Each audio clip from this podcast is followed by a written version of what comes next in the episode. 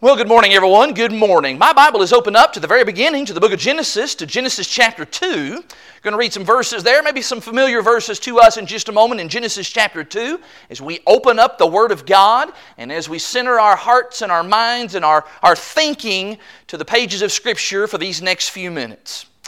It is great to have the opportunity on this just glorious and beautiful first day of the week to uh, spend some time together in the Bible. We are returning to our preaching theme once again for 2020. I do realize that last Sunday I did preach on marriage matters, but you know what? It's a brand new month. It's October, and I really don't even want to delay to the end of the month. I want to go ahead and talk about October's installment of Marriage Matters. Do that right now, and let's begin that in Genesis chapter 2. I'm reading here beginning in verse 21. In Genesis 2 and in verse 21. So the Lord God caused a deep sleep to fall upon the man. And while he slept, he took one of his ribs and he closed up its place with flesh. And the rib that the Lord God had taken from the man, he made into a woman. And he brought her to the man. Then the man said, This at last is bone of my bones and flesh of my flesh. She shall be called woman, because she was taken out of man.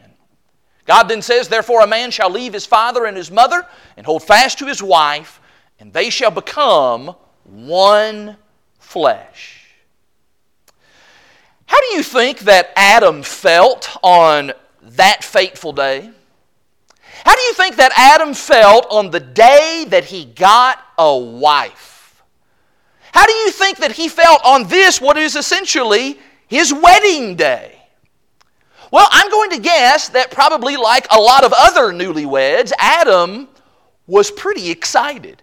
I think he was probably pretty eager to begin this new relationship with this woman. In fact, some translations actually render in chapter 2 and in verse 23 that Adam exclaimed. He was shouting for joy. This at last is bone of my bones and flesh of my flesh. Look, she's like me. I now have a companion.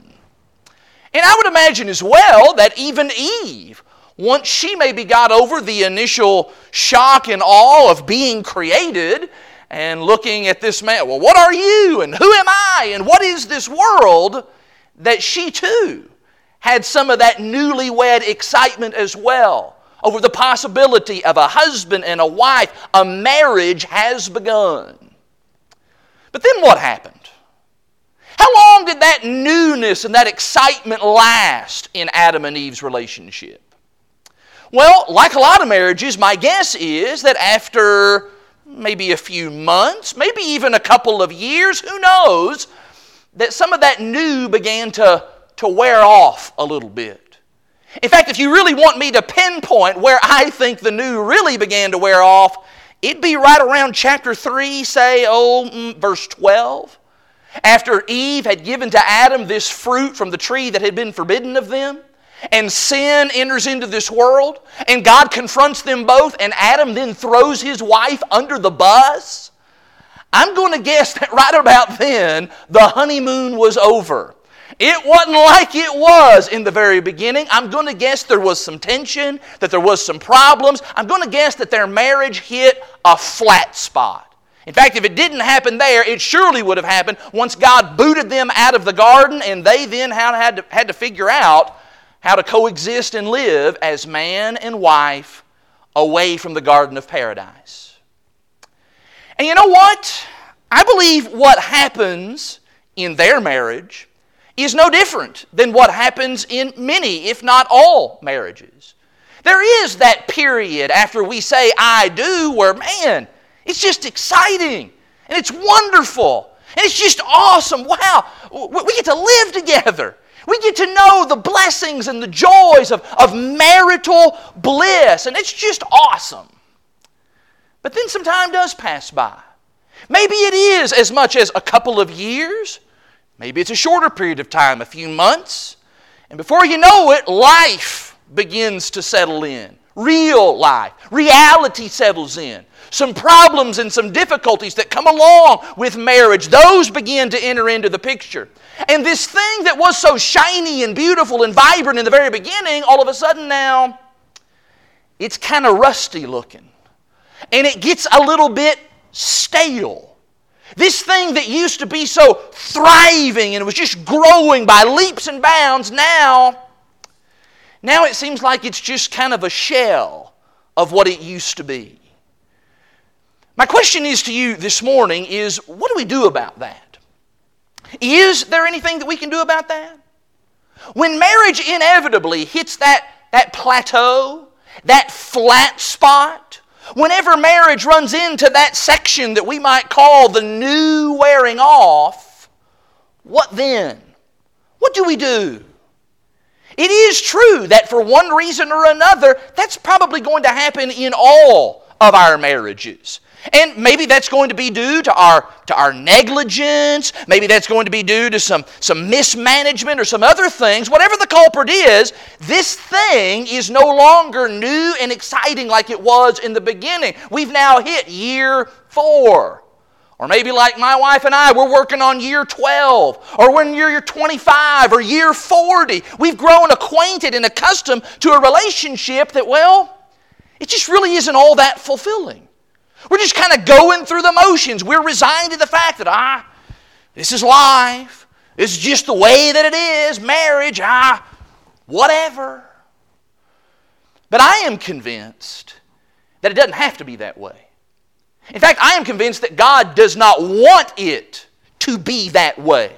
That marriage is somehow intended to peak in year five or even in year one, and then slowly it begins to lose its joy and vitality until, well, until it's just really not much of anything. That is not God's intention.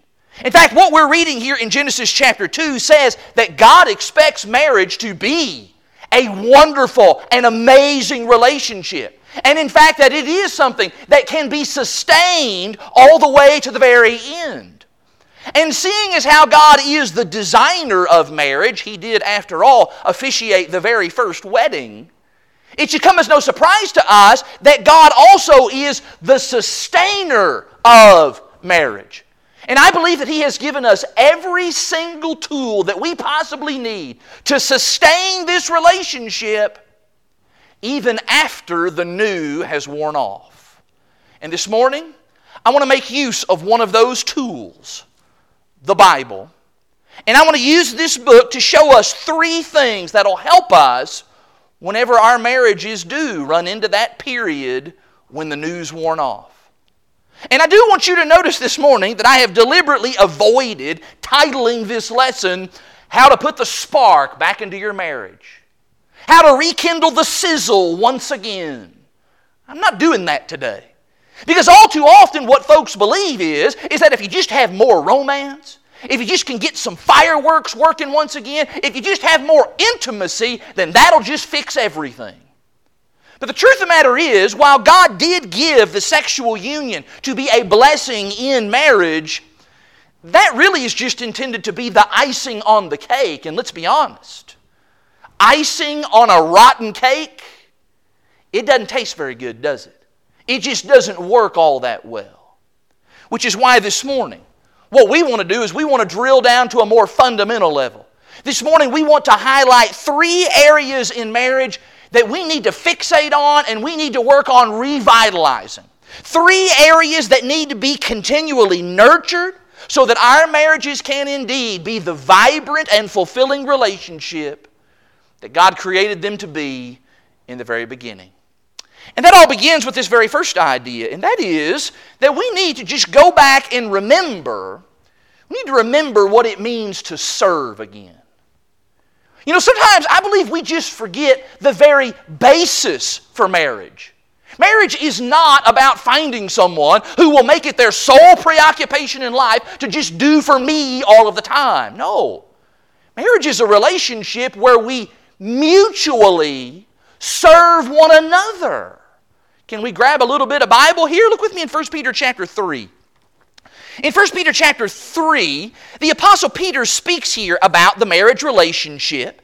And he begins by saying some things to wives. That begins actually all the way back up in verse 1. But can we pick up around verse 5? In 1 Peter chapter 3 and in verse 5, Peter says, For this is how the holy women who hoped in God used to adorn themselves by submitting to their own husbands, as Sarah obeyed Abraham, calling him Lord, and you are her children if you do good and do not fear anything that is frightening. Verse 7 now. Likewise, husbands, live with your wives in an understanding way, showing honor to the woman as the weaker vessel, since they are heirs with you of the grace of life, so that your prayers may not be hindered. Now, there's a lot that could be said about those verses, and in fact, in this series this year, we have touched upon things that those verses talk about. But I really want you to underline in your Bible there in verse 7 that word likewise. Likewise. Peter says wives have some things that they need to be doing in marriage. And then he says that husbands likewise have some things that they need to be doing in marriage. Do you see what Peter's saying? Peter's saying that there is some reciprocity in this relationship. There is reciprocity in serving and loving and caring. Now, I realize that that certainly isn't anything new that you've never heard before. In fact, it's really so obvious that we're able to do that in our relationship, well, when it first begins. We're able to do that even when we're dating. Can you remember back that far? Can you remember back when you were dating how it was all about how can I serve and please and do for this other person? Guys, for example, we would ask, where would she like to go eat? How can I please her? What would she like to go out and do tonight? And ladies as well, what kind of perfume does he like the smell of? Can I learn to cook his favorite meal? What television show does he like to watch? In the beginning, we're all about the other person. But what happens is is we get married and some time goes by, and then maybe we get some kids, and we start pouring ourselves into our kids, and we pour ourselves into our job, our career. And as a result, some of that serving of our spouse that was so prevalent in the beginning, some of that begins to diminish. And in its place are increasing amounts of those oughts and shouldas she should have done this for me. He ought to be doing more of that for me. And in fact, right now, some of you are maybe even thinking, maybe you're even elbowing your spouse saying, Are you listening? Are you paying attention? Boy, I tell you what, here's a bunch of stuff you should have been doing for me. But listen to me. That's not the way that we need to approach this relationship. Can I invite you to John the 13th chapter? In John the 13th chapter, we get here a powerful illustration of what it means to serve. In John chapter 13, this is the night before Jesus is going to be arrested and then be crucified. In John the 13th chapter, this is at the Last Supper in the upper room, and Jesus is with his disciples. In John chapter 13, I'm reading here beginning in verse 3. John 13, verse 3 Jesus, knowing that the Father had given all things into his hands, and that he had come from God and was going back to God, he rose from supper. And he laid aside his outer garments, and taking a towel, he tied it around his waist. Then he poured water into a basin, and he began to wash the disciples' feet and to wipe them with the towel that was wrapped around him. You need to know that that was a dirty and filthy job. That was the kind of job that was reserved for the most menial of slaves. And of course, Peter has some resistance to that, verse 8. And Jesus has to talk him through that and work him through that until ultimately Jesus washes everybody's feet, verse 12. Then he explains the significance of what he's just done, verse 14. If I then, your Lord and your teacher, have washed your feet, you also ought to wash one another's feet. For I have given you an example that you also should do just as I have done to you. Truly I say to you, a servant is not greater than his master, nor is a messenger greater than the one who sent him.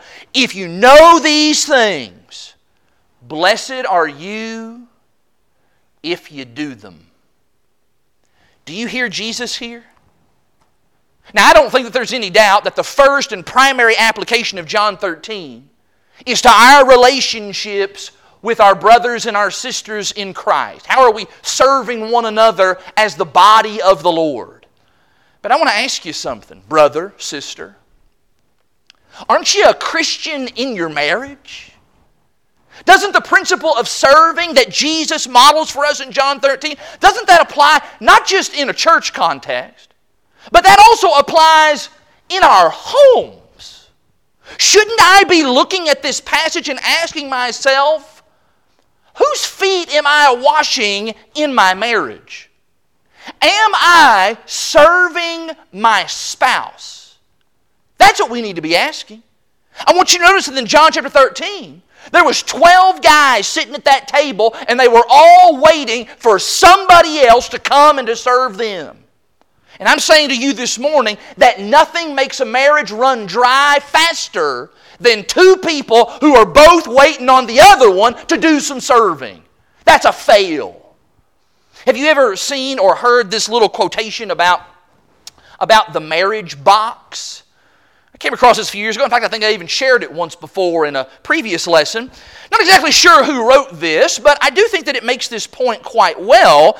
Uh, the marriage box idea says this Most people get married believing the myth that marriage is a beautiful box full of all of the things that they long for companionship, intimacy, friendship, etc. But the truth is that marriage at the start is an empty box. You must put something in before you can take anything out. A couple must learn the art and must form the habit of giving and loving and serving and praising and keeping the box full. If you take out more than you put in, the box will be empty. Isn't that what Jesus is telling us in John chapter 13? What am I putting in the box? How long has it been since I put something in there? How long has it been since I served my mate? And I do need to emphasize right here that that needs to be a whole lot more than just an occasional date night. It needs to be a whole lot more than every now and then remembering, oh, I should send her some flowers. Those are good things, those are fine things. But what we're talking about here is an intentional desire to give of self continually and constantly and regularly. That this is habitually who I am in this relationship. I serve you. What Jesus says is, Blessed are you if you do that. Serving. Serving will help a whole lot whenever the new wears off. And that's just like this second idea. When the new wears off, then secondly, what we need to do is we need to get reacquainted with our roles once again. And if we are going to talk about roles in marriage, where do you think we're going to go? Well, if you've been paying attention at all during this series this year, you know we're going to go to Ephesians chapter 5. So let's just go ahead and get over there right now. In Ephesians chapter 5, I'm reading here beginning in verse 22. My hope is that by the end of this year, we'll have read these verses so much, we'll be able to quote them from memory. But even more so, that we'll be able to live these passages. In Ephesians 5, read with me, beginning in verse 22, because there the apostle says, Wives, submit to your own husbands as to the Lord. For the husband is the head of the wife, even as Christ is the head of the church, his body, and is himself its Savior. Now, as the church submits to Christ, so also wives should submit in everything to their husbands. Husbands, love your wives, as Christ loved the church and gave himself up for her, that he might sanctify her, having cleansed her by the washing of water with the word, so that he might present the church to himself in splendor, without spot or wrinkle or any such thing, that she might be holy and without blemish. In the same way, husbands should love their wives as their own bodies. He who loves his wife loves himself. For no one ever hated his own flesh, but nourishes and cherishes it, just as Christ does the church, because we are members of his body. Verse 31 now. Therefore, a man shall leave father and mother and hold fast to his wife, and the two shall become one flesh. There's Genesis 2 all over again. This mystery is profound, and I am saying that it refers to Christ and the church. However, let each one of you love his wife as himself and let the wife see that she respects her husband. Now, how does our society today feel about those passages? Well, you know that by and large, our society rails against those passages. Our society very much hates what those verses are saying. No way, no how, not ever, ever going to do that. But can I suggest to you this morning that maybe the reason that most marriages fail is because of a failure to accept what God has set up here? Because there's never been any kind of real structure. Hey, we're not doing Ephesians 5, so, so we don't have any real structure. There's never been any real established and defined roles. There's never been an understanding that, hey, this right here is how this is going to work. And as a result, over time, there is just constant friction and combat and pushing and tugging and jockeying for position. There's sniping and fussing and grabbing and arguing over turf.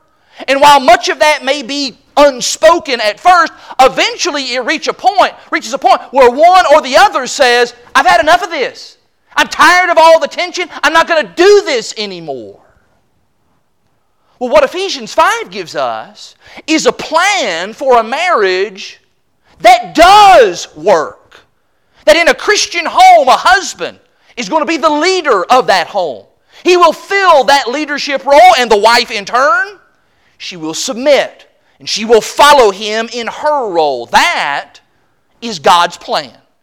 And you can read Ephesians chapter 5 all day long, and you're still going to come away with this simple plan. Can I just say this right here as well? It doesn't matter who might be sitting on Oprah's couch this week, hawking some best selling relationship book or marriage book based on some kind of pop psychology ideas. I'm telling you, nobody is going to improve on God's plan here in Ephesians 5 for the home. Because a marriage has to have governing structure. Every institution, every organization needs governing structure because, well, because decisions have to be made. And if in a marriage there never was, never was any differences, if there was never any difficulty, if everybody just agreed on everything all of the time, well, hey, well, well, then you wouldn't really even need any kind of structure. But, but that's not how it ever happens, is it? It doesn't ever work out that way. There's going to be times where, despite our best efforts, there is going to be disagreement, real disagreement, sharp disagreement. We talk it over, we try to work through it, but well, we still are disagreeing in the end. Well, what are you going to do next? The noted author C.S. Lewis, he wrote about this in his book Mere Christianity. He said this, he said, in a marriage, you can't vote because you only got two. Who's going to be the tiebreaker there? Where's the deciding vote going to come from? He went on to say, if marriage is permanent, then one or the other party must, in the last resort, have the power to decide family policy. You cannot have a permanent association without a constitution. Guess what? Ephesians chapter 5 is that constitution. And when we are not fulfilling the roles that are outlined in that constitution, then guess what? Marriage isn't going to be very good. She doesn't really want to follow, and so he can't lead. He isn't really being a leader, and so she has to jump in and do it. He resents that. She feels bad about that. It's just a mess. What kind of marriage is that? That's a marriage that's going to have a lot of conflict and it's going to sap the life out of it really, really fast. If your marriage, if your marriage has hit that flat spot, if the new has worn off and man, it just doesn't seem like we're able to, to get it back once again, could it be could it be that the reason that you are at that kind of that impasse is because no one in the relationship is where they belong? The husband's not where he should be. The wife is not where she should be. As a result, people are bumping into one another. Everybody's pulling and tugging and fighting and going in opposite directions. Stop it. Let's get back to where the Lord put us. Wives, say it.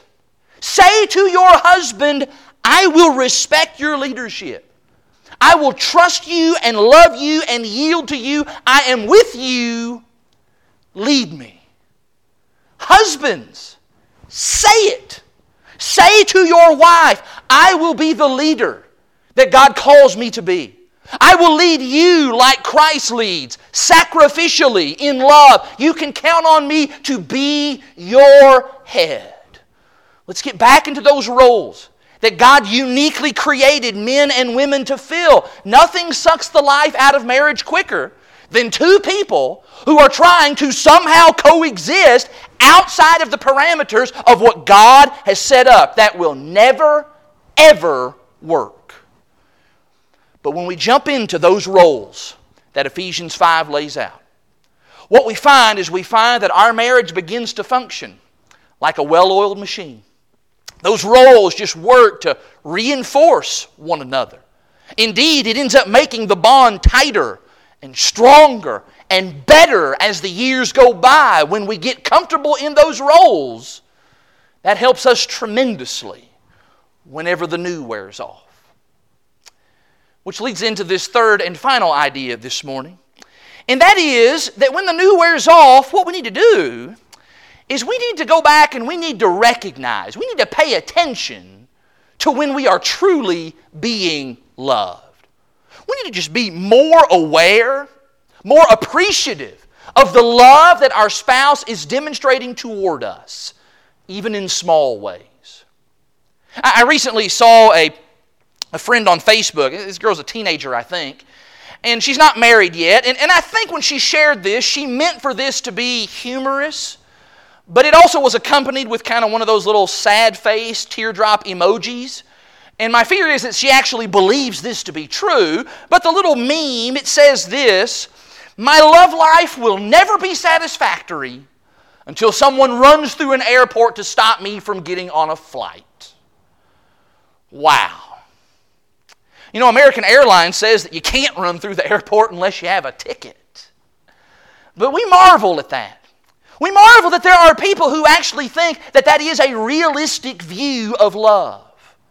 Because when you set your hopes, you set the bar just so hopelessly high, what's going to happen is, is you're never, you're never going to be satisfied. It's just never going to happen. If you, maybe as a Kentucky football fan, if you have it in your mind that you know what, I'm never going to be happy until the Kentucky football team wins the national championship you're probably going to be pretty unhappy, aren't you? You're just probably never going to be satisfied in your life.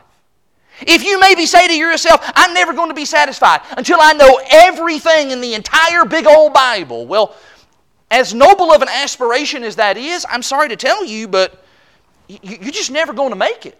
You're just never going to be satisfied.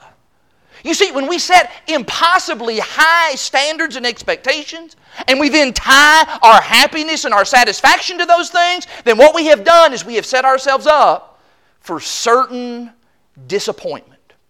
And then when disappointment sets in, what do we do? Well, we turn on the television, or we go to the movies, or we curl up with one of those romance novels, or we get to looking at other couples on social media and from what we see in those places, we generate our expectations of what marriage really ought to look like in our minds. And so, for example, I'm watching some movie about some married couple who has just this, this perfect life. They have a perfect home. It's always just so neat and tidy and clean. And the wife, she just looks amazing. Her hair and her makeup are impeccable. And the husband, oh my, he's so sensitive, he's so romantic, he's so chiseled, he'd rather go shopping with her than to watch the football game. And oh wow, it's just a fairy tale romance. And then, of course, the plot device comes into work into the story, and it places a big wedge between them. And now here we are, we don't know if their relationship is going to be able to weather the storm. And so she gets ready to board a plane. She's about to fly off. She's going to leave her husband until until he comes running through the airport to stop her from getting on that flight. And what do we do? We, we sob and we cry and we shed happy tears and we come away thinking, ah, oh, why can't my relationship be like that? Why hasn't my marriage had that big running through the airport scene? That's real love. That's what a vibrant and happy marriage looks like. So big and so dramatic. Really? Is that really our definition of what it means to be loved? Look with me in the Old Testament, please, in the book of Zechariah. In Zechariah chapter 4, maybe just find the book of Matthew and take a pretty sharp left. You'll get to Zechariah pretty quickly. Uh, Zechariah is a book of the Bible about God's people when they returned from Babylonian captivity. And what they found was they found that the city of Jerusalem was in absolute ruins. And so they set about the task of rebuilding the temple. However, there were some amongst them who were old enough to remember the original temple, Solomon's temple. And what they said is they said, yeah, this new temple we're building, it'll, it'll be good, I guess, but, but it won't be like the one that we had before. And so God, through his prophet, says this in Zechariah chapter 4 and in verse 10 For whoever has despised the day of small things shall rejoice and they shall see the plumb line in the hand of Zerubbabel. Just stop right there. This business of, oh, my, this is, this is the best that we can do. This temple that we're putting together now, it's just so weak and it's so pathetic. They despised it. And if their expectations were going to be, oh, it's just never going to be satisfied because it's never going to be good as Solomon's, then guess what? They never would be satisfied. And so God, through His prophet, rebukes that attitude. God says, listen here, I'm doing something great. You can't see it. You don't realize it, but you just watch and see I'm going to do something amazing even with small things. And I want to suggest to you this morning that God may be doing a great work in our marriage, and sometimes we just don't even notice it. We're looking for something big. We're looking for something dramatic. And it's all because we're not paying attention to those small things. We've despised the day of small things. We're not recognizing all of the small ways on a day to day basis in which we are being loved by our spouse. That husband, for example, who decided to forego buying himself that, that new sports car or that big new pickup truck in favor of buying a beat up minivan because that's what fits within the family budget, that is. That is love, isn't it? Or that wife. That wife who gets up in the middle of the night and she rocks a fussy baby for the 15th time. Or she changes crib sheets at 3 in the morning because the baby's thrown up all over them. That, that is real love. One writer said this he said, There's this rumor, this fiction, this fantasy, this black and white screen cliche that love always looks like a mad romantic dash through an airport for one last kiss. That's a lie. And you know what? That's exactly right. That is not reality. It makes for great entertainment, I get that. But that idea, that kind of thinking, it must not be brought home and then become the measuring stick for our marriages. I'm suggesting to you this morning that we could really make our marriages better, even after the new has worn off, if we would count our blessings. If we would stop and notice and see just how good things really, really are. I'm saying that that old hymn about count your many blessings, name them one by one, we need to sing that song in more places than just right here. In fact, can we just think about that song for a moment? You know the words of that song. Count your many blessings. It's number 392 in our songbooks. And I like this song, but I'd really like for us to think about this song in the context of marriage. Let's, let's reimagine this song a little bit and see how it all fits together. Verse 1 When upon life's billows you are tempest tossed in your marriage, when you're discouraged, thinking that all is lost in your marriage, count your many blessings, name them one by one, and it'll surprise you what the Lord has done in your marriage. Are you ever burdened in your marriage with a load of care? Does the cross seem so heavy in your marriage that you've been called to bear? Count your many blessings, and every doubt will fly and you will be singing as the days go by in your marriage. Verse 3 And so, amid the conflict in your marriages, whether it's great or whether it's small, don't be discouraged. God is over all. Count your many blessings, and angels will attend. Help and comfort give you in your marriage to your journey's end. The chorus Count your blessings. Count the blessings in your marriage. Name them one by one. Count your many blessings, and you'll see what God has done in our marriages. That's the ticket. We need to open up our eyes. Because the truth is, if we are not careful, we're just going to miss what we have. We're not going to see those blessings. Instead, we're going to be left feeling dissatisfied with all of the things that we don't have. And we'll end up despising all the small things that are real and that are genuine and that mean so much. Paul said in 1 Thessalonians 5 verse 18 that in everything you are to give thanks. Let's give thanks in our marriage by recognizing when it is that we are truly loved. Because when we do that, when we do that, that will help us long after the new has worn off. Now, I don't know everything about what happened in Adam and Eve's marriage relationship after the garden. I don't know exactly how all of that played out. But I am confident of this. I am confident that God supplied them all of the help, all of the encouragement, all of the resources that they need to work through that flat spot. God gave them all of the exact same things that He makes available to us today so that we can make marriage wonderful and amazing like it was in the very beginning. But the fact of the matter is, it takes effort. In fact, it takes constant effort. It takes the resisting of the temptation to, to just kind of put the relationship on, on cruise control. We'll just kind of ride on cruise. Why, if anything, we've seen this morning, it's that marriage takes work in order to work.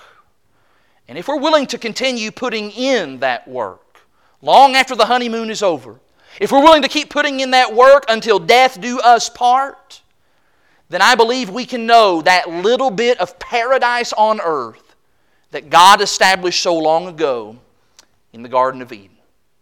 Would you pray with me, please? Let's go to God in prayer. Our dear gracious God, we come before you this morning thanking you so much for your word. We're thankful, Father, for the help and the instruction that it provides us in our daily lives. Father, we are especially mindful right now and especially grateful for how your word helps us in our marriages. Father, we thank you and we praise you for designing marriage and creating it. But Father, we also praise you for being the sustainer of marriage. And Father, we come to you confessing that all too often we allow things to, to get in the way. We do allow our relationship to be put on cruise control, and we don't place the effort that maybe we once did into that relationship to make it good and to make it great. Father, help us. Help us to do better. Father, help us to remember what it means to serve one another. Help us to get reacquainted with those roles that you have designed for us. And Father, help us to recognize when and where we are truly being loved. Father, we thank you so much for the precious blessing and the gift of, of our spouses and the joy that that can bring to us. We pray that you would help us to each, each and every day to do the kinds of things that will help us to appreciate and to love you even more for the blessings that you've given us through the marriage relationship. We thank you so much for Jesus and how his relationship with the church models and provides a blueprint for what our marriages ought to be. And it is through his blessed and holy name that we offer this prayer. And amen.